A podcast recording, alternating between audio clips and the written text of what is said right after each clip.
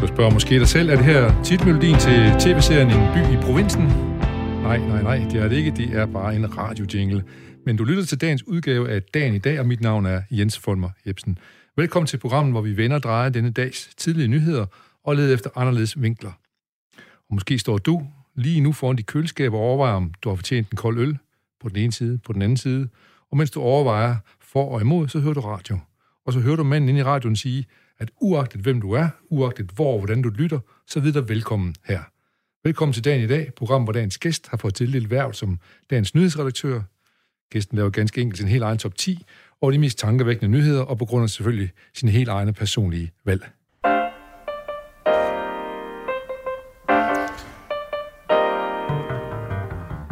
Og når dagen i dag byder vores gæster og vores lytter velkommen, så gør vi det selvfølgelig altid med en herlig sang på læben.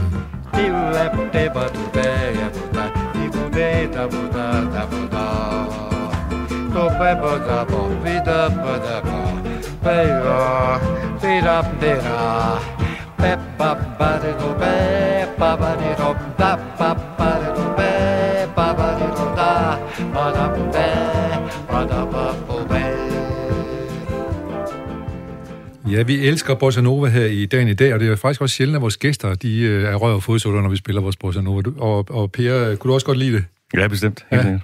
Jeg skal sige velkommen til dagens gæst, det er Per Smedegaard, som er dansk teaterinstruktør, og så er du teaterleder på Svalegangen i Aarhus. Yep. Øh, og du er uddannet fra Statens Teaterskole helt tilbage i 2003, og så har du været på Aalborg Teater, øh, inden du øh, kom herned i 2010 som leder for øh, Svalegangen. Mhm. Øhm, hvad, øh, hvorfor, hvornår vidste du, at du skulle være øh, øh, hvad hedder det, teaterdirektør? Altså, til dimensionen som instruktør på Statens Teaterskole, der ved jeg med Martin Lyngbo, som, Ja. ja. øh, jo blev, som jeg var i klasse med, der er to i klassen. Der ved vi, hvem der først instruerede på det kongelige teater, og hvem der først blev teaterchef. Så gik der tre-fire måneder, og så blev han chef for Mongo Park i allerede, så den plads Den- whisky vandt han, den vandt han, ja. Men øh, jeg instruerede først på det kongelige teater, så... Så 1-1. Ja, vi har aldrig, desværre aldrig drukket de whiskyer. Nej, det, nej. Vi burde jo mødes en Ja. aften, og så drikke to flasker Men der whisky. burde måske også komme en, et, et vedmål mere, som sådan, at vi kan, få- I kan ligesom få en afgørelse på det. Det er rigtigt, ja. ja, ja golden goal, eller hvad det hedder. Ja. Ja. Øhm, jeg skal så, men, men du voksede op i en by, der hedder øh, Ny Sepperup, som ligger nede ved Hedensted. Mm-hmm.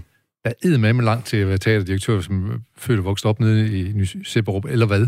Ja, bestemt, når man tænker på, at uh, Hedensted Kommune er den kommune i landet, der giver allermindst til kultur. Ja. Øhm, jeg tror, jeg, øh, som, mm, som mange andre, der ikke helt føler sig hjemme i prøvet håndbold og prøvet fodbold, og så lige så fandt jeg virkelig en interessefællesskab øh, i Hedensted Amatørteater. Med nogle fantastiske ungdomsledere, som så, hvem jeg var, og så, hvad jeg kunne, og, øhm, og det er helt klart, at det fællesskab, som der var der, det gjorde, at, øh, at jeg så, der var en vej i det. Ja. Så, så hvornår fandt du ud af det? Hvor, hvor gammel er du, da du begyndte at gå til teater og sådan noget? Altså, jeg, jeg, har, jeg har jo tre storebrødre, så jeg har gjort alt, hvad de har gjort. Yes. Øh, ja, så, øh, så jeg er begyndt øh, som niårig. Ja. Okay, så, og, og, men du var nemlig, husker dig som en forholdsvis ung øh, teaterleder, da du blev øh, chef nede på Svalegangen. Øh, hvad Ja, var det er rigtigt. Ja, hvad, Ja. Hvor gammel var du egentlig? Jamen, jeg må have været øh, fire, Cirka. 34. 34, ja, ja så er du så er sgu ung, ja. Ja. Øh, og Svalegangen er jo ikke hvilket som helst teater, det er jo sådan et hæder, hæderkrone, eller i hvert fald på en eller anden måde øh, særligt teater. Øh, øh, prøv at fortælle om, hvordan det blev til. Det var noget med skuespillerne selv startede teateret for, for mange år siden nede i Vestergade, der, ikke? Ja, det, det var Gyt Løfqvist, John Hagen Petersen og Preben Heis, som var ja. tre unge skuespillere, som havde en ungdomsscene på øh, Aarhus Teater, øh, men synes ikke, de fik lov til det, de havde, de havde lyst til. Ja. Og sådan noget. Så begyndte de at lave teater på et loft over, øh, over en ejendom nede i Vestergade, Ja. hvor der var en svalegang. Yes, det er Og der navnet. lavede de der, ja, lige nok, ja. og der lavede de deres drømmeprojekter, og så de spillede hver aften kl. 23, når de var færdige med at sminke af, så styrte de over og lavede deres drømmeprojekter. Øh, så det ligger ret meget i vores identitet, at øh, vi vil meget gerne være det sted, hvor man realiserer som kunstner sine drømmeprojekter. Ja. Øh, Og også som leder af teater, formodentlig. helt sikkert, Ja. helt sikkert, ja. Og hvad, hvad, hvad var dine drømme, da du startede på Svalegang, udover at du gerne vil realisere øh, på, øh, kunstnernes projekter? Jamen, på det tidspunkt var det jo rigtig meget øh, teater til tiden. Jeg blev også, og grund til, at de hentede en på det tidspunkt ung øh, Ja. ja. teaterchef, øh, var jo også at ændre publikumsammensætningen. og øh, man siger, i dag der har vi 22 procent mellem 18 og 24, øh, vi, og så har vi hele aldersrækken op, og, og det skal vi have på et teater som vores. Så der var et ønske om at ændre, øh, at ændre alderssammensætningen. Så det var ligesom det, som for mig var en driver på det tidspunkt i forhold til at skabe teater til den tid, jeg lever i, ja. Øh, og den generation, jeg lever i. Men øh, man kan sige, det har nok udspe- øh, udkrystalliseret sig mere og mere til at virkelig understrege det, som også var grundlaget i starten, og sætte tidens tanker og følelser i bevægelse. Ja. Vi skal reflektere samfundet. Vi er ikke flødeskum. Vi er, vi er grundlæggende demokratisk instans, der skal diskutere samfundet. Ja. Men man kan godt være underholdende også, selvom man er... Helt sikkert, helt sikkert. Man kan, ja. er bestemt, man kan skrige og grine, og man kan få folk til at, at påvirke alle mulige måder følelsesmæssigt. Ja. Men det er jo via refleksionen og følelsen, vi skaber øh, demokratiet. Ikke? Ja. Godt, vi kommer til at snakke meget mere øh, teater, Per, og øh, nu skal vi nemlig lige høre denne her lille jingle.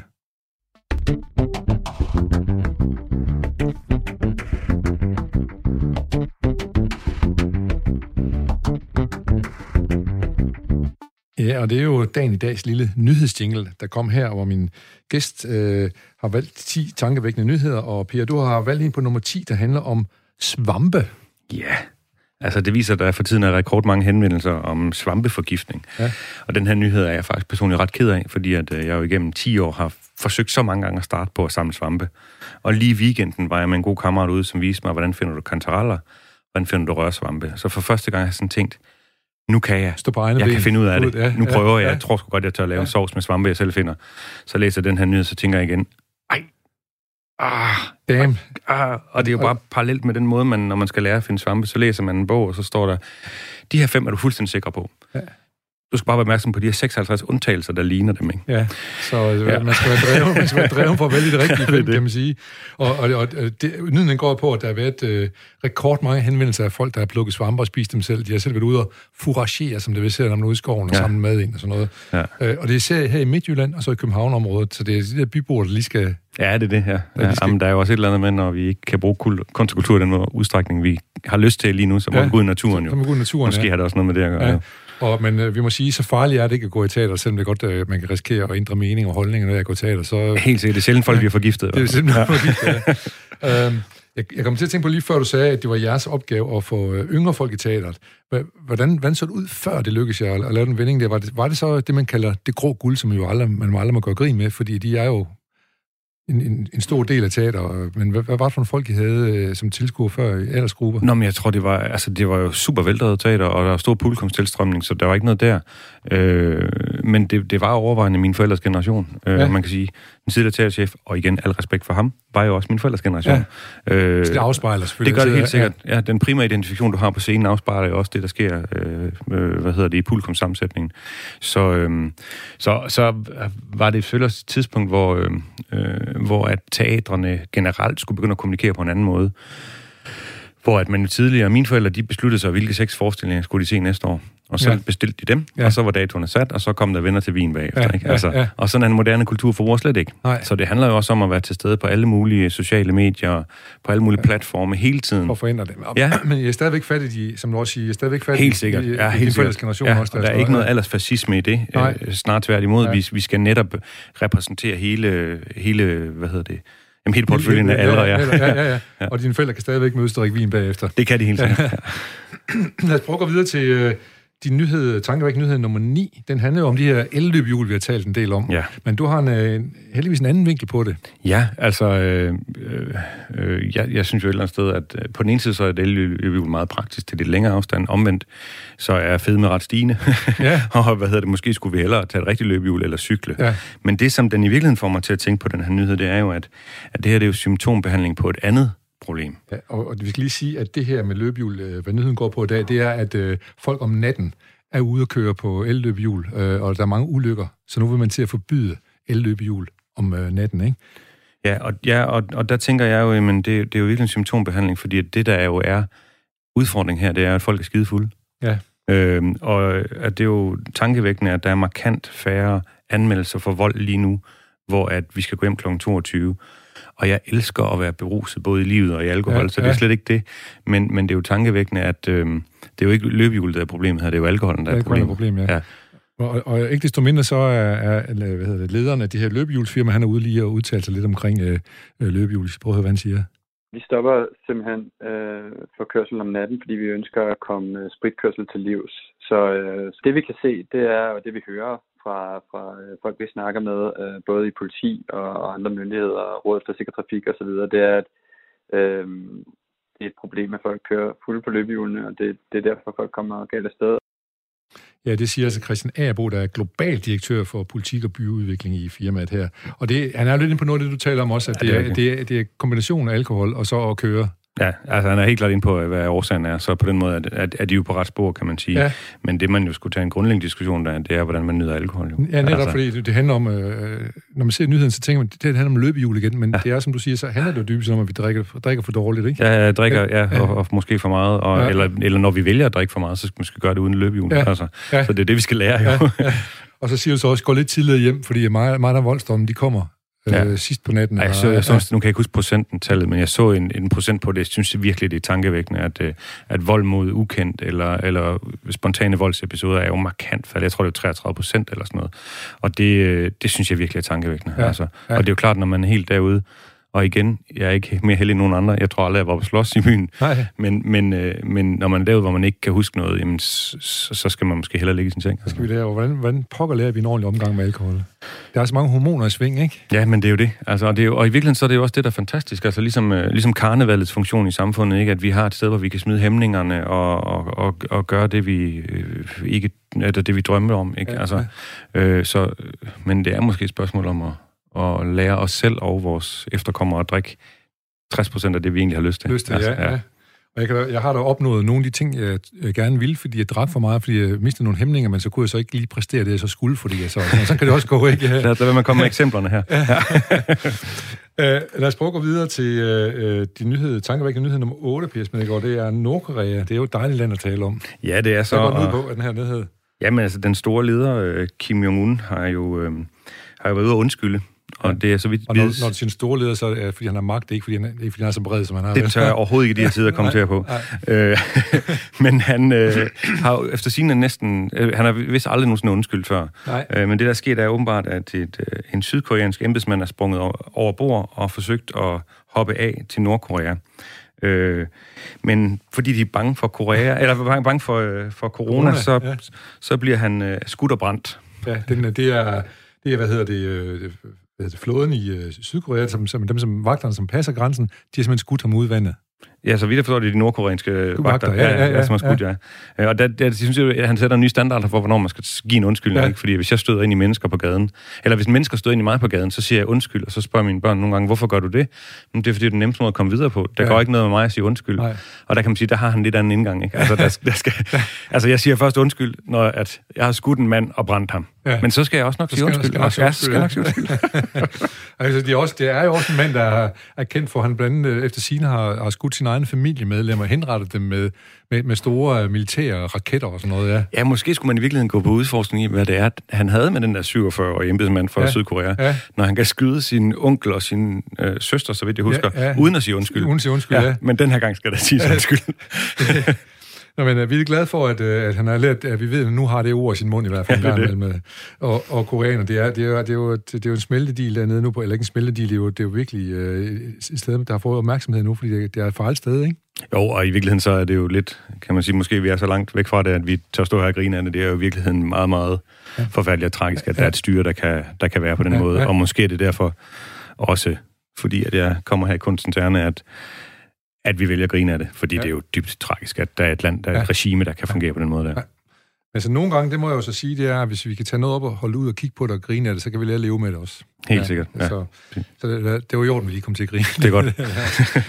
ja. Tankevækkende nyhed nummer syv. Den starter egentlig med håndbold, og du har jo også selv haft en gloværdig håndboldkarriere, jeg kunne høre på dig, fordi det var, det var noget, det du valgte fra i Ny Sæberup der. Ja, ja. ja. Et sted, ja. Jo, jeg har spillet, øh, jamen enten... Øh, fast på bænken på første holdet, ja. eller playmaker på anden hold, og scoret 6-7 mål. Ja. Så øh, lidt i, i, i midterfeltet der. Ja. Øhm, jamen, altså, Jysk Håndboldforbund øh, har besluttet at, at sætte turneringshåndbold på pause på grund af coronaviruset. Ja. Og, og jeg vil godt understrege, at det, jeg siger nu, ikke øh, forsøger at sige, at coronapandemien ikke er alvorlig. Nej. Øh, og ikke, vi skal gøre alt, hvad vi kan for øh, at inddæmme smitten. Men og jeg kender ikke til den konkrete sag. Nej, men det, den... det, det er åbenbart forældre også, når der begynder at blive bekymret for, hvad, ja. hvad sker der, hvis vi gør det her? Så okay, så, så stopper vi. Ja. ja, og jeg kender ikke den konkrete sag, men, men vi har set forskellige andre øh, aflysninger, hvor at politikere aflyser, selvom det, der skal afvikles, rent faktisk ville være afviklet sundhedsmæssigt forsvarligt. Det vil sige, at man afvikler en kulturbegivenhed, øh, i overensstemmelse med sundhedsmyndighedens anvisninger, men i, i tilfældet Horsens Kommune aflyser borgmesteren øh, Horsens Børneteaterfestival, selvom arrangørerne rent faktisk kan afvikle det i overensstemmelse med sundhedsmyndighedens anvisninger. Og, og, og der er jo et eller andet der, der er helt galt. Ja, hvad tænker altså. du? Nu har du selv sagt svaret på, at det er helt galt, men, ja. men, men, men du tænker, at det, det, som er helt galt her, det er, at nogle politikere går ind og overruler Ja, altså det er jo... Sundhedsmyndighederne. Ja, og, og altså måske forsøger de at positionere sig på det og vise handlekraft, øh, øh, men, men de har jo faktisk ikke... Øh, de har måske myndigheden til at aflyse den konkrete omstændighed, eller den konkrete begivenhed, men, men de overtrumfer jo også, øh, og de skaber måske en større bekymring, når det er sådan, at eventen kunne være afviklet. Øh, og konkret i forhold til Horsens Børneteater Festival, så er det bare sådan nu, at der er ikke nogen indkøbere fra skoler eller institutioner i hele landet, der har købt børneteater det næste år. Og det er jo virkelig katastrofalt for det, for det område. Vi, vi må sige, at uh, Horsens Børneteaterfestival er et sted, uh, hvor mange kommer for at kigge, hvad er der, hvad kan vi købe ind til skolerne næste år, så sådan en showcase, med, hvor man ja. kan se hvad, ja. alle de nye ting, og så bestiller man efter det. Ja, og de havde netop, fordi man aflyste, og det tror jeg var rigtigt, man aflyste øh, den tidligere, øh, som lå et andet sted i landet, fordi der var man ikke klar til at håndtere det, men de har haft tid til at forberede, så de kunne håndtere det.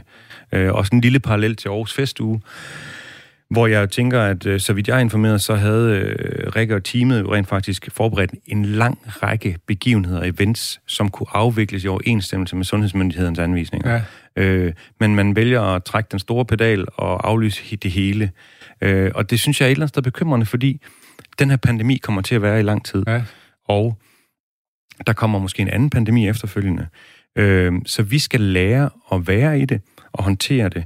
Og der tror jeg faktisk, at at kunsten og kulturlivet kan være en måde at vise nye måder at være sammen på. Ja. Øh, og det, øh, så længe at vi overholder sundhedsmyndighedernes anvisninger og, og, og ikke spiller hasard overhovedet, så mener jeg faktisk, at man skal, at man skal have mulighed for at, at, at gøre det, man gør. Ja. Så det, det her svarer lidt til, at øh, du, har, du har fået tilladelse til at fylde 50 procent af sæderne på svalegangen, mm-hmm. så du kan faktisk have udsolgt, når du er bare 50 procent af det. Ja, vi har en rigtig god, sta- har en rigtig god statistik for tiden, ja. Ikke ja. så god en økonomi, men en ret god statistik. Ja. ja. Men det er jo så svaret til, at øh, du har de 50 procent, du må, og så kommer der måske en politiker og siger, jamen lige her i den her kommune, der synes jeg sgu ikke lige, du skulle gøre det. Ja, lige nok det. Og ja. det ville være katastrofalt. Du, ja, helt sikkert. Måde, ja. ja. Men, og så siger du også, at det her, det bliver hverdag. Vi er nødt til at finde ud af at indrette os, ja. vores liv og tilværelse på det her. Og der mener du så, at der kan faktisk kunst øh, og for eksempel sådan noget som teater være med til at, hjælpe os den vej? Altså, jeg ved, at øh, Aarhus Festu havde forberedt events, hvor man skulle, som man skulle opleve to og to på vandring igennem byen. Ja. Øh, og det ville jo være en ny måde at opleve, øh, eller et, et modsvar ja, til ja, coronaen, ja, ikke? Ja. Øh, og, og det skal vi jo have mulighed for. Ja. Øhm, øh, ja. Hvad gør du, hvad gør du ned på dit teater? Har I nogen, øh, nogen forestilling, ligesom i tale sætter de her, for at bruge det godt slidt ord. Ja, hvordan vi... Hvad, hvad, hvad, hvad, hvad gør I på teateret for ligesom at være en del af den demokratiske, eller demokratiseringsproces, der skal være omkring det her ting? oplysninger, hvad du nu vil kalde det. Altså helt konkret, så øh, overholder vi sundhedsmyndighedens anvisninger, ja, når folk jeg, ja. kommer ind jo, ja. øh, og der er afstand, og man må ikke gå, øh, øh, man må ikke gå ud af salen undervejs, og øh, Øh, altså hvis der er pause, bliver man siddende, og der er afstandskravene overholdt osv. Øh, så det er jo i afviklingen af det. Ja. Men jeg tænker lidt, at jeg tror også, at så det er jo i afviklingen af det, der allerede er planlagt, men jeg tror også, at fremadrettet, og det ser vi jo allerede ting på, udover at man selvfølgelig kan gøre ting digitalt, men at vi skal mødes på andre måder. Og der ja. tror jeg, at kunsten kommer til at give et modsvar på det her. Ja. Vi kommer ind, mere, kommer ind på det lidt senere også omkring det med, med kunstens betydning og jeres betydning og rolle i, i, det her, i det her nye hverdag, vi kommer ind i. Vi skal lige til øh, Nyhed øh, nummer 6, øh, det handler om øh, Justitsministeriet, som foretager kovending omkring muslimske friskoler. Det er altså, sådan, at Justitsministeriet øh, har faktisk forbudt, eller i hvert fald forsøgt at lukke nogle muslimske friskoler. Og det øh, synes du, at det er ikke helt i orden?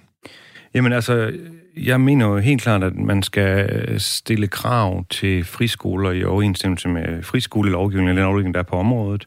Øh, og jeg mener, at alle skoler skal overholde øh, de retningslinjer. Gør de ikke, så må der være den bod, der nu er til stede inden for det ja. område. Eller, og hvis en lukning er påkrævet, så må man jo tage en lukning. Men så er det fordi, man har brudt øh, reglerne? Eller ja, lige nok, ja. ja. Det, som jeg synes er problemet det her, det er jo, at, øh, og det er jo uanset, hvad for en grundfundas den pågældende friskole agerer på. Ja. Det, som jeg synes er problemet med den retorik, der er her, det er, at, øh, at både ministeren selv, men også, øh, hvad hedder det, officielle udtalelser, er, at man vil gribe ind over for muslimske friskoler. Ja.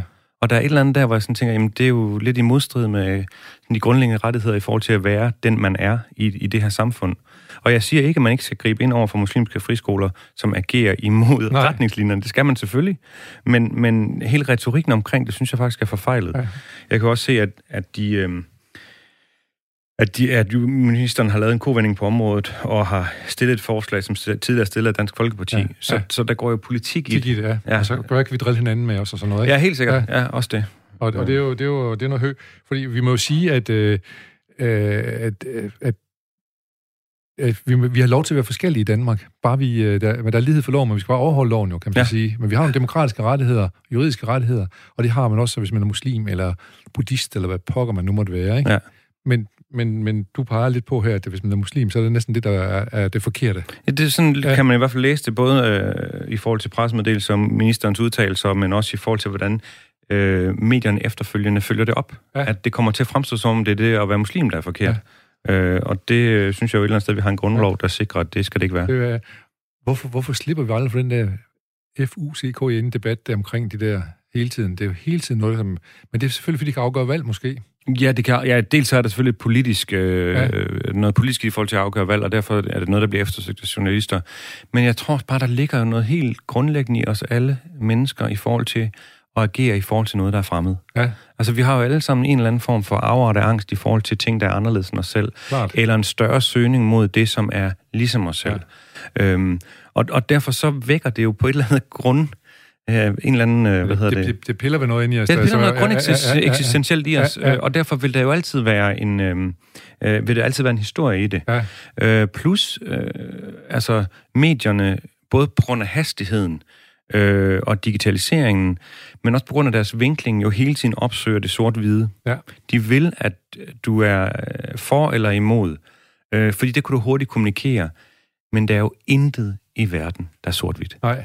Alt eksisterer i kontraster og kompleksitet. Det er der, ja. Og derfor så tror jeg også, at, at og, og det er jo, jamen det er jo næsten, jamen derfor at den her sort-hvide debat, den bliver ved med at komme. Ja. Og det, altså jeg var indkaldt til en debat i en anden sammenhæng, hvor at jeg blev præsenteret som ham, der var for, og ham, der var blev indkaldt ved siden af mig, han var imod, og han, ham der imod, han begyndte med samme at sige, jeg er faktisk både for og imod. Ja, eller, og det sagde og, jeg også. Og, og Per, jeg er faktisk enig om rigtig mange ting. Ja, det er det, men, men der er også noget, vi er uenige om, men, ja, ja, og så kigger vi ind i hovedet på ja. en rådvild journalist. Ja, hvad skulle han op med det? ja, I skal være imod hinanden. Ja. Altså, og der er et eller andet den, den måde at skabe journalistik og historie på, som måske kræver en revision af, hvad hedder det, øh, journalisternes studieordning ude øh, på Journalisthøjskolen. Ja. Nu har de lige fået en ny øh, journalisthøjskole her i Aarhus i hvert fald, så kan de måske passende også måske kigge lidt på deres øh, altså, værdilov der. Vi må jo hjælpe jo. Ja, vi, vi hjælper, hvor vi kan, kan man så sige.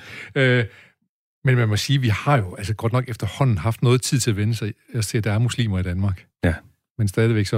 Jeg havde besøg af Erik Valør, som er en meget, meget fin journalist, øh, to gange Kavlingprisvinder, men han er også en fin, meget fin forfatter, øh, forfatter på det syvende barn, og så lige øh, lavet en ny enhed. Det er også danskere, som flygter. Øh, og han siger, at øh, før at Anders Fogh kom til, var det ikke det store problem. Det var ikke det, vi øh, snakkede om, når der var valg og sådan noget. Det var ikke indvandrere øh, eller og så videre. Men da Fogh han kom til, så begyndte han at bruge det som, øh, som, som et argument mm for os. Og så skal jeg lige love for, så er det været til siden. Ja, og, ja. og du har også ret i din indledende betragtning i forhold til, at det også er vejen til magten, ikke? Altså, ja. at Socialdemokratiet i en lang og høj overgrad grad har kopieret Dansk Folkeparti og ja. fjernet dem fra det politiske landkort ved at gøre det. De har gjort så, dem boglamme, kan man sige. Ja, ja det er det. Ja, ja. At de har brugt det som en vej til magten. Ja. Øh, og det, øh, når det så er sagt, så skal vi jo heller ikke være blege for, at der er nogle at, at, at der er som inden for alt andet nogle udfordringer i forhold til øh, i forhold til de her problematikker. Øh, Problemet er jo bare lige nøjagtigt det, du også siger med, hvor meget det fylder. Ja. Altså, altså i forhold til, hvad der foregår øh, procentuelt i det her land. Ja. Hvor meget fylder det så procentuelt i medierne? Ja. Og der er jo et eller andet, der er helt der, der, der, der må man sige, der er en slagside på ja. en eller anden måde. Der er. Selvfølgelig, man skal aldrig være blind for problemstillinger. Nej, det må nej. vi aldrig nogensinde blive. Men vi må heller ikke kun fokusere på et problem, som om det er roden til, til alt ondt, kan man sige. Mm. Nu skal vi lige uh, munde os lidt op, og det gør vi med den her lille...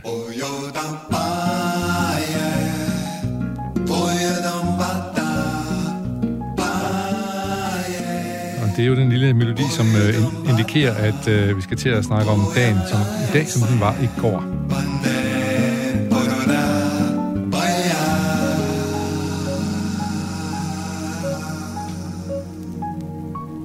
Ja, igen en lille bossa nova-agtig ting, som vi godt kan lide her i programmet, som sagt. Og nu skal vi lige prøve at kigge på, hvad der skete 25. september i nogle andre år. For eksempel, så kan vi gå tilbage til, øh, der kan vi måske godt få en lille snak med Per her, øh, Per Smedegaard fra øh, teaterleder for øh, Svalegangen i Aarhus, øh, fordi det var nemlig på den her dato, at øh, Brygger I.C. Jacobsen, helt tilbage i 1876, stifter Carlsbergfonden, som skal fremme kunst og videnskab.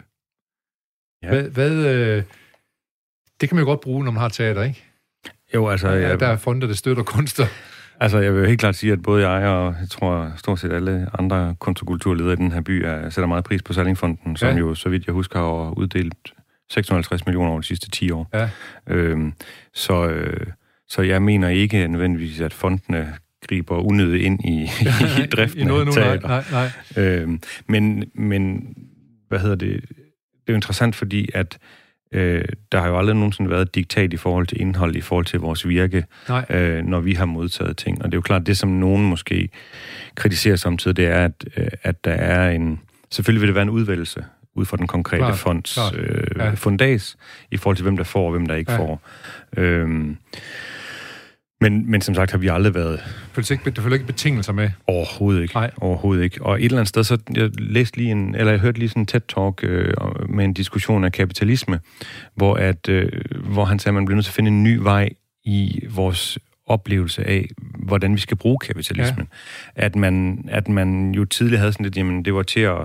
Man havde en virksomhed, fordi man skulle... Øh, skabe profitmaksimering. Ja, profitmaksimering ja. og hvad hedder det, og udelukkende give noget til stakeholders. Ja. Hvor han siger, en ny tankegang, så skal man give noget til alle shareholders, ja. som jo også er øh, forbrugerne, dem der køber, som er øh, dem der leverer, leverer ja. til dem der bor i det område man er i.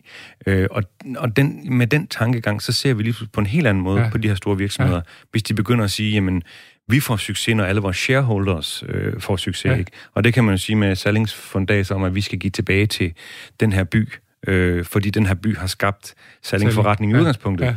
Ja. Øh, der understøtter jo virkelig alle shareholders. Ja. Altså, og, og, det, øh, og det er jo et eller andet sted, så er der jo ikke noget... Øh, galt med, at de tjener penge, kan man sige. Nej, det, det er gerne. Og man kan sige, at hele, hele den der måde at kigge på kapitalisme på, den er jo ikke så sort-hvid, som vi nævnte før, Nej. som den har været der, den, der er mange lag i det efterhånden. Ja, helt sikkert, ja. Og, og hvad hedder det, og på en lang række områder, faktisk også inden for verdensmålene, så er der faktisk nogle erhvervsvirksomheder, som er så øh, trendsættende og direkte agerende, at de er med til at skabe forandring i samfundet. Øh, når en stor aktør går ind og siger, at vi vil kun købe varer fra områder, som agerer øh, ud fra nogle konkrete klimamæssige ja. spilleregler, eller vi vil kun købe varer, som... Øh, øh, hvor man har taget holdning til ja. ligestilling, for eksempel, øh, så, så, så kan de påvirke enormt meget. Ja. Og der er jo en enorm stor ansvars... Øh, og vi har jo lært det nye ord samfundssind øh, ja. her. ja, det må man da sige. Det... og det er der faktisk store virksomheder, som jeg synes gør. Øh, så så ja. det der sort-hvide billede af, af de der blå mappemænd, som, som øh, kommer og udnytter alle, det kan vi ikke længere bruge. Nej. Nej. Øh, I hvert fald ikke, når vi ikke snakker Danske Bank. Det kan i hvert fald sige, nej, de, er, de, er, de må sige, de, er, de, er, de, kom lige, de kom ud på en vildvej på et tidspunkt, eller lige i øjeblikket ud på en pænt stor vild, vildvej. Øh, men vi har lige haft uh, to sager, faktisk, som uh, understreger det, du siger, det, at der var et af de store danske medicinalfirmaer, uh, har bedt om, at uh, de folk, de køber deres, deres leverandør til, til dem, skal have uh, en, en grøn profil. Ja. ja. Fordi at, uh, de har fundet ud af, at 50 procent af deres CO2-udslip, det kom fra deres underleverandør af. Ja. Så det skal de lave om på. Ja. Så, så nu begynder de at stille krav, og lige sådan så vi også et stort modefirma, som nu har begyndt at sælge øh, brugt tøj. Så et af de helt store modefirmaer, min, jeg kan lige selv min datter, der går i gymnasiet, det hun går nok, det kun er Tyskland lige i øjeblikket. Det er hun fandme træt af, fordi de køber kun brugt tøj, de der. Ja, ja, ja. Øh, den ellers på det. Ja, ja, ja. Så, men altså, der kan vi se det, og det er jo også øh, øh, det, du kalder shareholders. Det er også dem, som ligesom stiller krav ja. op, op til firmaerne, kan man ja, sige. Helt ikke? Ja, og med til at forandre noget. Ja. Jeg prøvede at diskutere lidt med øh, Jakob Nybro, da han var inde i studiet, Jyllandspostens øh, øh, chefredaktør, om forandringen omkring de her klimating, om de kommer fra neden eller kommer fra oven. Mm-hmm. Og han synes helt klart, at de kommer fra neden. Det er forbrugerne, mm-hmm. der skal ind og påvirke. Ja, ja, ja, bestemt. Ja. Nå. Nå, lad os lige prøve at kigge her. Så er det også øh, i 94. den 25. september, vi snakker jo, du er som gammel håndboldspiller, tager vi jo en håndboldting med her. Det, der vinder de danske kvinder, Europamesterskabet i håndbold, de vinder over øh, Tyskland med 27-23. De var sgu gode til at spille håndbold, de kvinder der på ja, et tidspunkt var. helt sikkert. Ja, følger du, du med i det, eller hvad Ja, det gjorde jeg helt sikkert. Ja. Det gjorde jeg helt sikkert. Gør, Ja, du, men, gør du det stadigvæk, eller hvad? ja, hvis ikke, hvad hedder det, at... Øh, jeg tror, jeg ser slutrunder både håndbold og fodbold, Ja. ja. øh, hvis ikke det er på en kanal, som øh, vi ikke har. Ja, ja jeg har det. Jeg synes også, det er et problem, de kommer ud på sådan nogle ydre kanaler Jeg efterhånden. snakker så- faktisk lige med en, at vi synes, det burde være en grundlovssikker sikker rettighed, at man kunne se landsholdet. Ja, jeg siger national... Ja, ja, det, ja. ja. Så det har man også tænkt, at der var på et tidspunkt, var det sådan, der kunne i hvert fald se hjemmekampene. Ja. Ja, men det er de også gået væk fra nu. ja. Det- Money talks. Money talks, øh, som vi talte om før, så forandrer kapitalismen sig og forandrer tingene på en eller anden måde. Nogle gange til det gode, og nogle gange til, Mm. til lidt ærgerligt, det her, kan man sige. Men øh, vi blev lige ved håndbold for lige at fortælle, at i 2010 på 25. september, det er en god dato for danske øh, håndbold, fordi det var så herrene, der i 2010 vandt øh, øh, verdensmesterskaberne i håndbold. Øh, det er også godt nok. Det er mærkeligt, her så står, at Danmark vinder kampen om verdens, verdens, ver, når de vinder kampen om værtskabet på verdensmesterskaberne i håndbold i 2014. Det er noget helt andet. Mm. Og det var jo ude at se finalen faktisk ude i øh, Herning, hvor de fik mega bank af Frankrig, vidt jeg husker. ja. øh, Kronprinsipalets øh, kulturpris, som er en bryllupsgave fra Bikubefonden, uddeles første gang ved en rockkoncert i operan på Holmen. Øh, Maria på barsel, så Frederik overrækker alene den halve million til filmstruktør Per Fly, som er første modtager. Det var i 2005 på den 25. september. Er det noget, man taler om i øh, teater og film og musik, og sådan noget, at den her pris den findes? Ja, jeg synes helt klart, at den pris har sat nogle nye veje, og jeg synes også faktisk også, at de med nogle af deres, øh, af deres øh, udnævnelser har sat et blik på nogle, nogen, som måske ikke er så etableret. Det kan godt være sådan, at man skal... Ja. Hvis du har været i gamet i lang nok tid, så, har du, så får du et ekstra priser, eller Ja. har du først fået en pris, så bliver du den, der får priser Ja, altid. Ja. Ikke? Og der synes jeg faktisk, at, at deres kulturpris øh, også har peget på noget nyt og Ja. noget uventet og sådan noget, og det, Ja, og, for og de det, har ligesom skaber haft, jo... De har ligesom haft nogle rising stars, eller Ja, helt sikkert. Det, og det skaber jo en anden slags, øh, Ja. anden slags dialog i forhold til, øh, hvad der er det, det handler om lige nu. Ja. Øhm, Og hvad med, det er lige nu her, der har været Rømert-prisuddeling, men det er ligesom at få en anden karakter nu, eller hvad? ja, altså Bikuben har trukket sig fra den, Ja, så- så- så mange- så, så den er skaleret lidt ned. Øh, ja, men, Men- så det foregår på en anden måde. Du skal lade være at sige, at Bikuben har trukket fordi så, øh, så får vi alligevel nævnt Bikuben, ikke? Fordi så får de alligevel det, de betalte for tidligere. Jeg ved ikke, hvad jeg skal gøre. Det er fordi, en bank som tidligere. Nej, det ved jeg ikke. Det er, det er sådan set fair nok, jo, kan man så sige. Øh, I 97, øh, 25. september, der er der to rockergrupper, Hells Angels og Banditers, de oplyser, at de har sluttet fred. De har været i rockerkrig med hinanden, og dræbt, øh, der er fem, der er dræbt og 40 sårede. Det er hæftige sager, de der rocker, de går i gang, ikke? Ja, det er det. Ja. Ja. det er, apropos parallelt samfund, ikke? Ja, ja. Og det, og det er som om, vi er lidt ligeglade med, at de dræber hinanden. Ja, det har jeg svært ved at sige noget til. Ja, ja. I forhold til et, et hvert liv tæller, så... Det gør det eddermame, altså, ja, ja, med men- at sige, at så men- længe de øh, men- kan skyde præcis nok til at skyde hinanden, så... Ja, men det er jo helt, det er jo helt galt, altså, men man bliver Ja. lidt tilskuet til det en gang imellem, ikke? Altså. Ja, og det er desværre, kan man sige. Var der mange rockere i øh, Hedensted? Nej, det tror jeg ikke. Det tror du jeg ikke, dengang du voksede op dernede? Nej, ja, det husker jeg virkelig I ikke. Ny Sepperup, der var i fald Ja. ikke nogen. Eller der var måske jeg en anden tror- Maxi, eller hvad? Og den var tunet. ja, øh, vi tager lige lidt øh, politik før. I, I 1999, der, øh, der ophæver øh, Fremskridspartiet øh, den eksklusion, de har lavet af Mogens Glistrup, som jo var, havde været i fængsel osv. osv. Og det betyder så, at der var fire partiets folketingsmedlemmer, som meldte sig ud, og så tror jeg faktisk, at de gik videre og så lavede Dansk Folkeparti. Mm. Mm-hmm. Så kan man sige, de fik ikke noget godt ud af at få Mogens Glistrup tilbage i Fremskridspartiet. Nej, det, øh, det, det er der nok nogen, der vil diskutere. Ikke Frems, Fremskridspartiet Ja, jo ikke det, nej, det mener jeg. Øhm, Godt, så jeg bare lige sige vi kan lige sige, sige, i 72 faktisk, øh, det var samme år som danskerne også stemte til EU, der siger Norman den 25. september nej tak til medlemskab af EF, hed, mm. som det hed dengang. Ja, ja. Så, øhm, Ja. Og det er jo også, man kan sige, det er jo virkelig tankevækkende i forhold til i dag, hvor, hvor de der bærende institutioner, FN og, og EU, jo virkelig er sat under pres. Ikke? Ja. Altså, øh, jeg tænker samtidig over det der med, at, at, at, vi, at vi har en utrolig kort tidsudkommelse. Ja. Altså, øh, og man kan jo sige alt muligt om øh, FN og EU, øh, men altså, bortset fra den jugoslaviske borgerkrig, har vi jo ikke haft krig på vores kontinent i Nej. rigtig, rigtig Nej. lang tid. Nej. Og det har de her institutioner jo rigtig været med til at understøtte. Ja. Øhm, så, så måske så tager vi for givet det, sådan det er, og så opløser institutionerne, og så ryger vi måske ud i noget... så, Øh, så, så sker det frygteligt igen, Ja. ja. jeg kan man sige, ja. ja. I hvert fald mange år, man taler om, at der ikke er to demokratier, som er gået i krig med hinanden. ja, det er sådan formuleringen er. Ja, ja.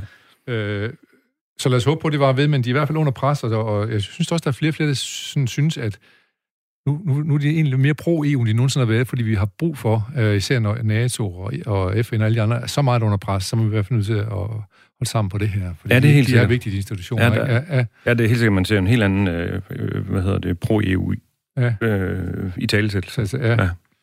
Nu er vi ikke nogen... Øh, du faktisk, det lykkedes at lade være med at vælge noget som helst om Trump i det her, så vidt jeg kan se. men, men det, han er... Det, han fik er, ham alligevel nævnt. Jeg fik ham så nævnt som bigum, ikke? Øh, men, men han er jo han er om nogen mand, som har gjort os usikre på de institutioner, som vi har taget ja, det for givet, sige. Ja. ja. Øh, ja, jeg vil bare sige ikke et ondt om Bikum i øvrigt. nej, nej, nej, bestemt heller ikke. Det, vil, det gør jeg heller ikke. Heller ikke. Det, var også, det, var også, det var egentlig kun lige lidt for at være ja. lidt morsom om, at, det er klart. at man går ud fra, ja. nogle sponsor for noget, så gør man selvfølgelig af hjertet, men også mm. vil man gerne have sin navn forbundet med noget. Selvfølgelig, så, ja. selvfølgelig. Uh, lad os sige, at i dag, der er der fødselsdag, det er lidt sjovt faktisk, fordi Michael Douglas, den amerikanske skuespiller, som er gift med Catherine Zeta-Jones, som også er en amerikansk skuespiller, de har fødselsdag på samme dag. Nej. Men det, der er godt nok 25 års forskel på dem, men alligevel. uh, og så... Uh, Will Smith, også inden for dit fag, jo, kan man sige, en god skuespiller. Mm-hmm. Uh, også fødselsdag, og så er der Kjell Silverstein, der har fødselsdag. Kan du huske ham? Nej. Han skrev rigtig mange af... Der, for, der var der mange fordanskninger, han sang som Paul Dissing sang. No, okay. Den grimmeste ja. mand i byen, og no, okay. Kvælerslangen, og sådan ja, ja. Uh, sang, der er. Ja. Uh, og så Kjell Silverstein er også med, uh, sludder en musik til dem, der hedder Dr. Hook and the Medicine Show. Okay. Ja. Og, som er ja. uh, Silvias mother. Ja, okay, så, jamen, det husker jeg. Det er interessant, ja. hvordan at, uh, at der var en hel bølge i dansk musik, som handlede om at øh, oversætte øh, ja. til, til, til dansk. Der var også en skide god oversætter dengang, og vi havde også en danstop jo, som, hvor det var godt at komme ind på den der danstop. Der, ja, ja. Så, ja. Men der, der, der var virkelig øh, nogle gode øh, oversættere. Øh, og så skal jeg lige sige, at også i dag, han døde desværre i 1993, og han døde formodentlig ikke tørstig af tørst. Bjørn Liller, han døde, øh, han har fødselsdag i dag, så ham, han er en god sanger, ham kan vi godt tænke, tænke varmt og godt om. Mm-hmm. Godt. Per, vi skal videre med det her, og det gør vi ved at sparke os selv lidt bag i med vores nyhedsgroove.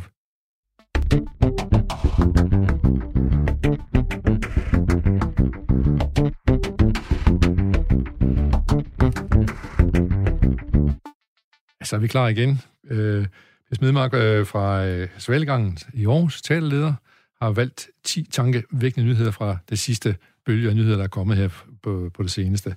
Øh, du har på den femte plads, der har du en, der hedder øh, kommune, øh, politi, øh, politi anmelder imam. Ja, det har jeg. Ja, fordi at, øh, hvor jeg jo før var lidt ude efter Justitsministeriet i forhold til, hvordan man har skabt retorik omkring muslimer, og ja. hvor vi snakkede lidt om, at, øh, at der også er nogle problemer forbundet med det, ja. så har øh, overmester i Odense, Peter Rabeck anmeldt en imam, fordi at han har øh, givet en bøde til øh, en kvinde, som vil skilles, og, øh, og øh, at hun ikke må, og idømt hende den straf, hun må ikke se sine børn, hvis det er sådan, at øh, hun gifter, hun sig, gifter igen. sig igen. Ja. Ikke? Øh, og der har jeg bare sådan lidt, jamen, det er jo faktisk sort-hvidt. Det er ja. faktisk mod gældende lovgivning. Ja. Så derfor synes jeg, at en politianmeldelse er helt på sin plads, og en retsforfølgelse er helt på sin plads. Øh, vi kan og må ikke acceptere, acceptere, at der er parallelt samfund i det her land. Nej. Der er ikke andre retsinstanser end den gældende lovgivning. Ja. Så, øh, og det synes jeg bare er vigtigt at have med, når jeg nu havde den anden, og ja. måske kunne blive skudt i skoene, ja. at jeg bare var, ja, ja. var, var, hvad hedder det, ikke anerkendt også fra problemstillinger. Ja. Der synes jeg, at det her det er så klart et tilfælde, ja. at det er helt på sin plads at lave en politianmeldelse. Ja. Du var inde at sige før, at øh, det er en kompleks verden, vi lever i, men her der er der en, tegn på noget, der bare er det er ikke til diskussion. Ja, nej, det er slet ikke til diskussion. Så det, øh, det er jo det, det handler om sharia-lovgivning, hvor, ja. hvor, hvor nogen siger, at muslimer har lov til at det er tusind år gammel skik, de har, så de, øh, de må de selv finde ud af, hvordan de gør det. Der er mm. religionsfrihed eller et eller andet. Ja. Men det støder vi så ind i her, det er der ikke, fordi vi har nogle andre lov og regler, som overtrumfer det, ikke? Ja, det er helt sikkert, og det, det, det, det har vi en rigtig god grundlovssikret ret og tradition for i, i, i det her land, og det, det, det er ikke noget, der må udfordre. Hvad hedder det? det? Og der er jo rigtig mange øh, religioner, som øh, har udviklet sig og ændret sig gennem tiden. Også kristendommen har ændret sig. Ja. Øh, hvad hedder det, også forskellige slags muslimske retninger, som ændrer sig og bliver mere sekulariseret og sådan noget. Så, så øh, der må man tilpasse, øh, hvad hedder det, den gældende lovgivning. Så og det, ting behøver ikke at være helt præcis, som de var for tusind år siden. Det er nemlig det. Øh, det, er nemlig det. Øh, du kommer selv fra Hedensted, som jo faktisk er kendt lidt, fordi at der, er nogle, der er nogle stærke religiøse øh, grupperinger dernede i hvert fald, ikke? Øh, ja, det må man sige. Det må man sige. Der er nogle stærke jyder der. Er, er, du, er du vokset op med det, eller er det noget, der kom til siden? Jamen et eller andet sted, så tænker jeg, at øh, det, var, det var ligesom en del af det, jeg voksede op med, at der var nogen, der havde en idé om, at de vidste bedre. Ja. Øh, at, øh, at hvis man ikke man kom i mindeshuset, så øh, var man ikke, øh, havde man ikke den rette tro. Øh, og det var slet ikke genklang i det hjem, jeg er vokset op Nej. i. Øh, og det har altid virkelig undret mig. Ja. Øh, og det har jeg altid haft lyst til at stille spørgsmålstegn ved at udfordre. Øh, så det tror jeg, jeg har fået med ved at vokse op, hvor jeg er vokset op. Ja.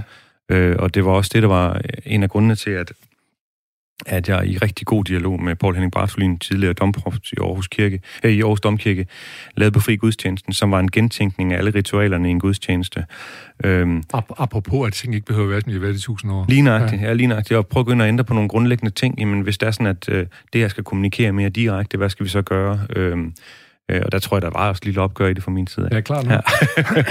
så du, du voksede op med nogen, der synes, at, at, der var en, at Gud han var en straffende instans i stedet for en kærlig instans. Helt sikkert. Ja, helt sikkert. Ja, for ja. der vil jeg jo så sige igen, øh, med største respekt for Paul Henning Bartolin, ikke, som, øh, hvad hedder det, jo bliver ved med at sige, at Jesus er jo størst af al kærligheden. Ja. Så det handler også om læsninger, ikke? Altså, ja, det gør det, nemlig, det, gør det virkelig. Ja. Så, ja. så hvis man tænkte, tænker du som en kærlighedsreligion, er det jo noget helt andet, ja. og det gælder jo for øvrigt også islam. Det, er jo, det, det, det kan jo også lige så vel fortolkes som kærlighedsreligion, ikke? Ja. Altså.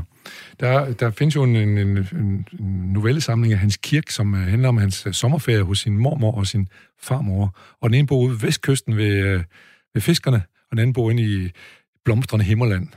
Og som han, han konstaterer, det er, der er to vidt forskellige gude, der er på spil der. Ja. Der er en ja. hård og straffende gud ude i vestkysten, ikke? fordi de dør ude på havet hele tiden. Mm. Og så er der det der frugtbare, blomstrende gud, som er inde i Himmerland. Det er meget smukke beretninger, han laver mm. der, Hans Kirk. Som jo ellers var en hardcore kommunist, må man sige. Ja, ja. ja. Øh, men vi anmelder imamen i Odense, hvis han øh, mener, at øh, han skal have lov til at øh, lade sharia-lovgivningen gennem over, øh, herske over sin... Øh, Ja, helt sikkert, ja, og derfor øh, synes jeg, at det er en af de nyheder, som, som er vigtige, ja. og som skal ja. på listen, eller op i den øvre del ja, af listen. Ja. I går havde vi også en, hvor øh, nyhederne gik tilbage i tiden på, på datoen den 24. Det var et ærestrap i uh, Slagelse, hvor en 18-årig kvinde blev uh, skudt af sin bror, tror jeg ja. det var, fordi... What? Hvad sker ja. der? Ja, men det... Der kan man jo ikke sige, det er sharia-lovgivning. Nej, det er det sgu ikke. Nej, det er kriminalitet. Det, ja, det er kriminalitet, ja. ja. Nå, nu fik, øh, fik du mig lige hisse lidt op her. Det er godt. Øh, så går vi til nummer, nummer fire, som handler om Sofie Linde. Det undgår vi så ikke. Vi undgår Trump, men ikke Sofie Linde i dag. Mm, nej, og i virkeligheden så er, øh, hvad hedder det, en, så er det en historie, som handler om, at øh, at øh, Paul Madsen, som er chefredaktør på Ekstrabladet, jo øh, må tage til efterretning, øh, efterretning, at 46 kvinder øh, har skrevet brev til ham om, at der eksisterer sexisme. Øh, og han, øh, som mange topledere, der bliver spurgt af Detektor, eller hvad de alle hedder programmerne, lægger sig fladt ned og undskylder. Ja. Ikke? Det er det første, man gør, man lægger sig fladt ja. ned og undskylder, så regner man, at man kommer hurtigt ud af shitstormen. Øh, men, øh, men han siger jo også, at jeg må have været døv og blind. Ja. Øh, og det synes jeg faktisk er noget af det klogeste, Paul Madsen har sagt ja. i lang ja. tid. Et, at, et, fordi det er faktuelt korrekt, men, men ja. også fordi, at, øh, at øh, jeg tror faktisk, det er, at, det er, øhm, at det er en del af det her. Det er, vi er nødt til at se, hvad der er, der foregår. Ja. Øh, og derfor så synes jeg faktisk, at Sofie Lindes indspil var på sin plads. Ja. Og jeg synes, at MeToo-bevægelsen er rigtig. Og jeg synes, at vi kan kun bakke op om at få kigget på det her, og i talesat det her. Og ikke mindst på vegne af min 8-årige datter, ja, Viola, ja, ikke? Så skal, altså. så skal vi, og jeg kan kun tale med, øh, for jeg har også øh, øh pigebørn. Øh, ja. Øh, da, vi skal lave en anden virkelighed til dem. Ja, helt ja, sikkert. Ja. Vi, vi er nødt til at kigge på det, og, og jeg er ikke så bange for kvoter, fordi det må være med til at skabe en forandring. Øhm, og det, som er Sofie Lindes eksempel er skide godt for, det er, det er sort-hvidt. Ja. Altså, du siger bare ikke til en praktikant, hvis du er chef, jeg ødelægger dig, hvis ikke du slikker mit pik. Ja, ja. Punktum. Færdig. Ja, ja. Du, du skal bare ud på røv og albuer, ja. og der er, ingen, der er ingen tolerance der. Så derfor er hendes eksempel så godt. Ja. Fordi på den anden side, det som jeg synes har været svært med den her øh, øh, diskussion, der har kørt, det er, at den også til tider har været kompleksitetsfri. Mm. Øh, og derfor kan jeg faktisk godt øh, åbne en lille kim til at være en lille smule enig med Inger Støjberg i, at man skal kunne give en kompliment. Ja. Øh, jeg skal selvfølgelig være opmærksom på, hvilken kontekst jeg giver den i, og det er, jeg skal være mindre opmærksom, hvis det er en god veninde. Jeg skal være mere opmærksom, hvis det er en ansat på teatersvalgangen. Ja. Så det er klart, at, at magtforhold spiller ind.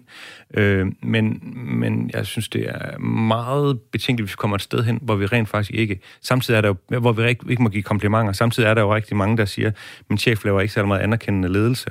Ja. Altså, så, øh, øh, og der er selvfølgelig også forskel på at anerkende løsningen af en arbejdsopgave, og en, og en balkjole, ikke? Altså, jo, men, jo. men vi, vi, vi er også mennesker sammen, ja, men det, og vi skal, men, vi skal fastholde at være mennesker men sammen. Men når vi kommer ned der, så er det begyndt at blive komplekst, jo, kan man så det er sige. Det, ja. Så det, der, skal, der skal vi lære de første regler, der er. Ja. Det er en ny virkelighed, kan vi sige, som vi snakker om corona eller pandemi også. Vi skal lære Helt en ny sikkert. virkelighed, ja. også? Ja. Ja. Øh, og derfor synes jeg, det er meget vigtigt, det her. Ja. Hvad, hvad mener du om, og hvad synes du om, at øh, med, med den der folk, der gerne vil have, at Sofie Linde skal sige, hvem er det? Jamen, altså, jeg er enig med begge udsagn. Ja, ja, ja. Forstået på den måde, at... Øh, Øh, vi havde faktisk en, en god samtale om det på den svampetur, jeg var på i weekend ja. med nogle gode venner ja, ja. og en masse rødvin. Øh, hvor at øh, ved det, at hun ikke siger det, så er det ikke en enkelt sag. Så peger hun på et strukturelt problem, ja, og, vi kommer, ja, ja. og vi kommer til at diskutere et strukturelt ja. problem.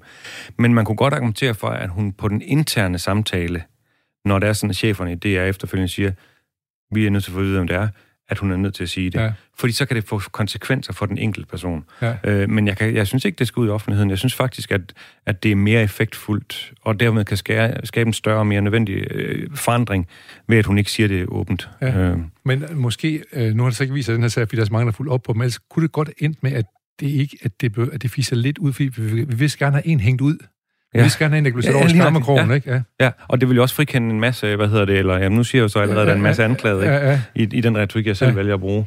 Øh, men så vil det pege mindre på det strukturelle problem. Omvendt må jeg bare sige, at jeg jo også selv, øh, jeg tror egentlig de første gang, jeg udtaler mig offentligt om det her, for jeg synes, det er enormt svært at gøre svært, ja. fra min position. Ja. Øh, min skønne hustru kastede politikken ind i hovedet på mig på et tidspunkt, da der kunne komme en undersøgelse af sexisme inden for teater- og filmindustrien, øh, og sagde velkommen på forsiden.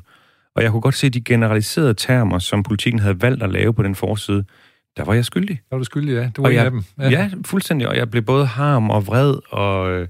Øh, og efterfølgende klappet i som nøsters. Ja. Øh, og det er, jo, det er jo virkelig... Det, det, sådan skal det jo heller ikke Nej. være. Det, det, men hvad, hvad, hvad, hvad var det for nogle ting, du synes, man, at politikens øh, Nå, men, generaliseringer, de gik på? Øh, Ja, men det, det var næsten som om, at det foregik alle steder. Okay. Altså, det, det, det, det, det var ligesom om, at det, det, at det, det skete alle steder. Ja. Altså, øhm, og det... Øhm, så er det meget godt at se, at din kone siger velkommen til forsiden til dig, fordi det står ikke nogen navn, men det gør det så alligevel på den måde, kan man ja, sige. Ja, det er det. Ja. Og, det, det og jeg synes nemlig, og jeg tror, det er det, som, hvis jeg skal have en pointe i det her, det er, at den, øh, hvad hedder det, øh, den stemme skal også være til stede. Den kompleksitet, som min position giver, skal også være til stede i det ja, her. Ja. Øh, og nu er det også i forhold til privilegieblindhed og så videre. Øh, jeg kan jo også samtidig blive enormt vred over, at der er nogen, der uden at blinke, kigger på mig og siger, du har jo også kun en stilling, fordi du er 45 år hvid. Ja. Hvor jeg sådan tænker, kunne det også hænge en lille smule sammen med, at jeg har kæmpet? Nej, det, det er fordi, du er 45 år hvid. Jeg er i hvert fald 45 år Men jeg har også taget en lang række uddannelser og men, været gadekloven i ved ja, år. Du har, du, jeg sige, du har jo taget, øh, du har taget gået en hårde vej også for at komme ja. der til, hvor du er, ja. og så kan det godt føles uh, helt forkert at få at vide, at det, ja, det er derfor. Ja. Ja. Omvendt så øh, mener jeg jo, at der skal være flere kvindelige ledere og øh, flere kvindelige redaktører og sådan. Altså, jeg tror så også heldigvis, at vi er der, hvor det er den naturlige vej. Jeg kan lige så godt uh, sige det til dig, som det er. Vi er på vej ind i kvindernes 100 på godt ja. og på ondt, men, men helt nødvendigt anderledes. Helt sikkert. Ja. Lad os gå videre til uh, uh, din tankevækkende nyhed nummer tre. Du har mange tanker, gode tankevækkende nyheder. Nu er vi kommet til nummer tre. det handler om uddannelse af forskningsministeren, som vil forbedre optagelsessystemet på videregående uddannelser. Ja, altså i virkeligheden så er det her jo øh, en tanke om, om øh, karakterer og karakterkoefficienter fylder for meget i optagelsessystemet. Ja. Øh, og der er helt klart, der har været en tidligere været en diskussion af 12-talssystemet og, og det manglende 13-tal, som ja. jeg også virkelig synes mangler. Øh, men jeg tænker også, at... Fordi det må vi lige sige til vores lytter, fordi 13-tal, det, øh, det, det, det fortæller os at have noget helt ekstraordinært særligt ja, på spil. Lige Individuelt særligt på spil. Ja, ja. Og, og ja, ud over det sædvanlige. Ja. Altså, og det kan jo godt være ud over det sædvanlige uden for øh, pensum. Ja. Og, og, men 12-tallet i dag, som er det øverste, det tilfredsstiller kun pensum. Ja. Øh, så hvis du gør noget, som er ud over pensum, så bliver du ikke øh, belønnet for, for det. det nej. Øhm, men jeg tænker egentlig også, at det handler også om den verden, vi er i, som virkelig udvikler sig. Og nogle af de ting, du får, du får 12-tallet for, det vil computer have overtaget inden længe. Ja. Øhm, så hvis vi skal se på, hvem der skal sidde inde på, for, på forskellige øh, uddannelser, så må det være det hele menneske. Ja. Øh, jeg tænker i virkeligheden, at kvote 2-systemet skal blive til kvote 1-systemet. Og kvote 2-systemet er det, hvor man har taget øh, sin folkeskole, eller hvad hedder, og så har man ud og arbejde eller været udenfor, og så kan man vende tilbage til... Ja, du kan tage alle mulige forskellige øh, kompetencegivende kurser og højskoler og sådan noget. Det samlede billede af, ja. hvem du er, ja. giver dig måske adgang til... En videregående øh, uddannelse. Ja, i, i, i, i forhold til det, så er det jo meget tankevækkende, at min hustru, hun... Øh, underviser på øh, universitetet i kommunikation. Hun er skuespiller, øhm, men hun kunne, ikke, hun kunne ikke komme ind på et fag på universitetet, fordi hun var ikke kompetencegivende som uddannet skuespiller. Okay. Øh, så, så, så systemet fungerer jo ja, ikke så. Ja, nej, altså det, nej. det er sat ud af system. Ja. Øhm, så jeg tænker i virkeligheden, kunne vi ikke kigge på det hele menneske, Og jeg må også bare sige, og det har jeg sagt, det mine venner ved, jeg har sagt mange gange, men jeg synes, jeg har oplevet rigtig mange læger, som ikke har kommunikative færdigheder. Ja, og skal vi lige sige læger med G? Bare ja, det er det. Være, ja, jeg er fra Vejle. Ja. Det er super, du hjælper at, øh, at, øh, at de måske kan øh, alt, alle sygdomme udenad og så videre, men, men de menneskelige egenskaber har manglet. Mangler, ja. ja. Og der tror jeg måske, man skal kigge mere på det hele menneske, når man tager folk ind på studier. Og så siger du faktisk også næsten lidt, at, at hele det her 12 system, det, det blev overtaget af robotter nærmest på et tidspunkt, eller i hvert fald. Det, det tror jeg i hvert fald alt det der, ja. som er... Altså, mine, mine børn, de kommer jo til at lære at søge viden, i stedet for at have viden. Ja. Det var en, øh, det var en god øh, tankevækkende øh, betragtning, du havde på det her. Vi har fem minutter tilbage, Pia. Vi snakker ja. og snakker jo. Ja, det er det. Skal vi huske, at uh, til nummer to, den handler om ændringer i bilafgifter, bilafgifter, grønnere brændstof og vejeafgifter for lastbiler. Ja. Den har du valgt, fordi... Jamen, fordi jeg synes jo et eller andet sted, at hele den her klimaindsats er helt utrolig vigtig, og nu nævner han alligevel, it's not getting colder. det gør det bare ikke, vel? Altså, vi er nødt til at lave en grundlæggende ja, ændring ja. af vores måde at være på. Ja. Og grundlæggende ændringer i vores måde at være på, det sker, når vi ændrer vores mindset. Ja. Og derfor så synes jeg, det her det er en vigtig... For på den ene så synes jeg, det er vigtigt at lave en indsats i forhold til, at der kommer flere elbiler, øh, grønnere brændstof og vejeafgifter for lastbiler. Omvendt så er det sådan, jeg snakkede med Henrik øh, Møller, som er klimachef i Aarhus Kommune, ja. som jo siger, at Aarhus Kommune kan nå 80 procent ved at skrue på det, han kalder instrumentelle knapper, altså hvor meget udleder skoler, hvor meget, øh, hvordan øh, håndterer vi vores trafik og sådan noget. Der kan vi ændre 80% af vores CO2. De sidste 20 sker ved at ændre menneskers adfærd.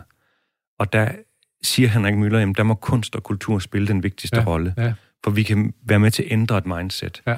Og det synes jeg jo selvfølgelig som kunstner er meget, meget rigtig ja, klart. Ja. Øhm, så, så, så jeg synes faktisk, at man skulle prøve at se på øh, ændring af mindset og sige, skal vi prøve at sætte nogle øh, midler af til at ændre mindset? Ja, ja. og igen, nu er vi faktisk, det er næsten tema, vi har kørende her.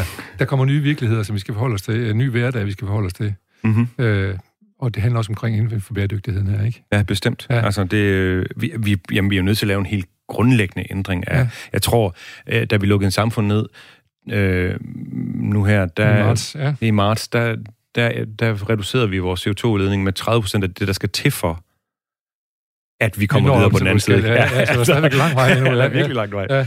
Men skulle, skulle, skulle kommunen ikke bare gå i gang med at lave sine 80 procent, så skal vi andre nok følge efter? Ja, ja, det, ja. Øh, jeg, jeg, tror, vi skal, jeg tror, vi skal, jeg tror også, jeg skal have hjælp ja. til at forstå, hvad det handler om. Ja. Altså, jeg tror virkelig, vi alle sammen ja. skal. Ja. Så formidling og øh, øh, kulturting, der kan skabe ændring af adfærd, tror jeg er vigtigt. Ja. Vi glæder os til at se, hvad der kommer på scenen nede hos dig, for det må komme til at handle noget om det her, noget af de ting, der kommer i hvert fald. Jeg kan godt søge på vores hjemmeside på United Change i hvert fald. Ja, ja. øh, vi har lige tid til at gå i gang med, den skal vi have med, din øh, tankevækkende nyhed nummer et, omkring hver 10. folkeskole, det er jo dumper dansk og matematik. Ja, og det synes jeg jo bare er helt utroligt. Hele grundlaget for, at vi har et skolesystem, er, at alle skal have lige muligheder og ret til en uddannelse. Og øh, altså, mm, øh, Violas klasselærer sagde, at hun synes her om coronaen, det var ret fantastisk, at øh, der var den der halvanden times indflyvning om morgenen, øh, og de kom samtidig, for så kunne hun have minimum en god kontakt med alle elever i løbet af dagen. Og hun sagde også, at det er jo fantastisk, at der er det halve antal, for så kan jeg sikre, at alle er med fagligt. Og så sagde hun også, det er rart, der er rent på toiletterne. Så, ja. så hun taler om, de, efter vi er kommet tilbage på skolen, hvordan de nye øh, regler der er. Ja, lige ja, ja. Men det, hvis man vender den på hovedet, så har vi jo nu et system, hvor at der ikke er rent på toiletterne, ja. der ikke er øh, sådan, at øh, Men... vi kan hjælpe de svageste med, og lærerne har simpelthen ikke tid til at have god kontakt med børnene. Nej. Og det er jo det er, det, det, det, det, det, det, hun siger. At ja. der, skal, der skal åbenbart en pandemi til, hvor vi kun møde halvdelen op, før vi kan opfylde det, som vi burde opfylde. Ja, så derfor er det min nummer et. Ja. Det er noget, vi er nødt til at handle på. Ja. Ja, helt sikkert. Øh, det synes jeg, det, det vil jeg gerne være enig med dig i, at det, det bliver vi nødt til at gøre. Fordi det kan ikke passe, og der er også en helt vild social slagside, det her, må vi sige. Ikke? Det må man sige. Det er jo noget med 21 procent i, øh, i, nede på Langeland, som dumper, og så 2 procent i Hørsholm. Så ja. det, det, ja. det tyder på et eller andet, som både handler om klassekvotienter og sociale klasser osv. Ja, helt sikkert. Ja. Ja. Godt, vi er nået til øh, vejs ende, og så er det, vi skal sige tak til Per Smedegaard. Tusind tak, fordi du kom. Teaterleder ved Svalegangen i Aarhus. Det var en stor fornøjelse at besøge af dig. Øh, og så om lidt er der nyheder, skal jeg hilse at sige, og så øh, slutter vi lige det hele af med en lille fødselsdagssang, eller retter det en dagens fødselar, Liller, som synger for os sammen med Papa Bue om at sidde på et værtshus.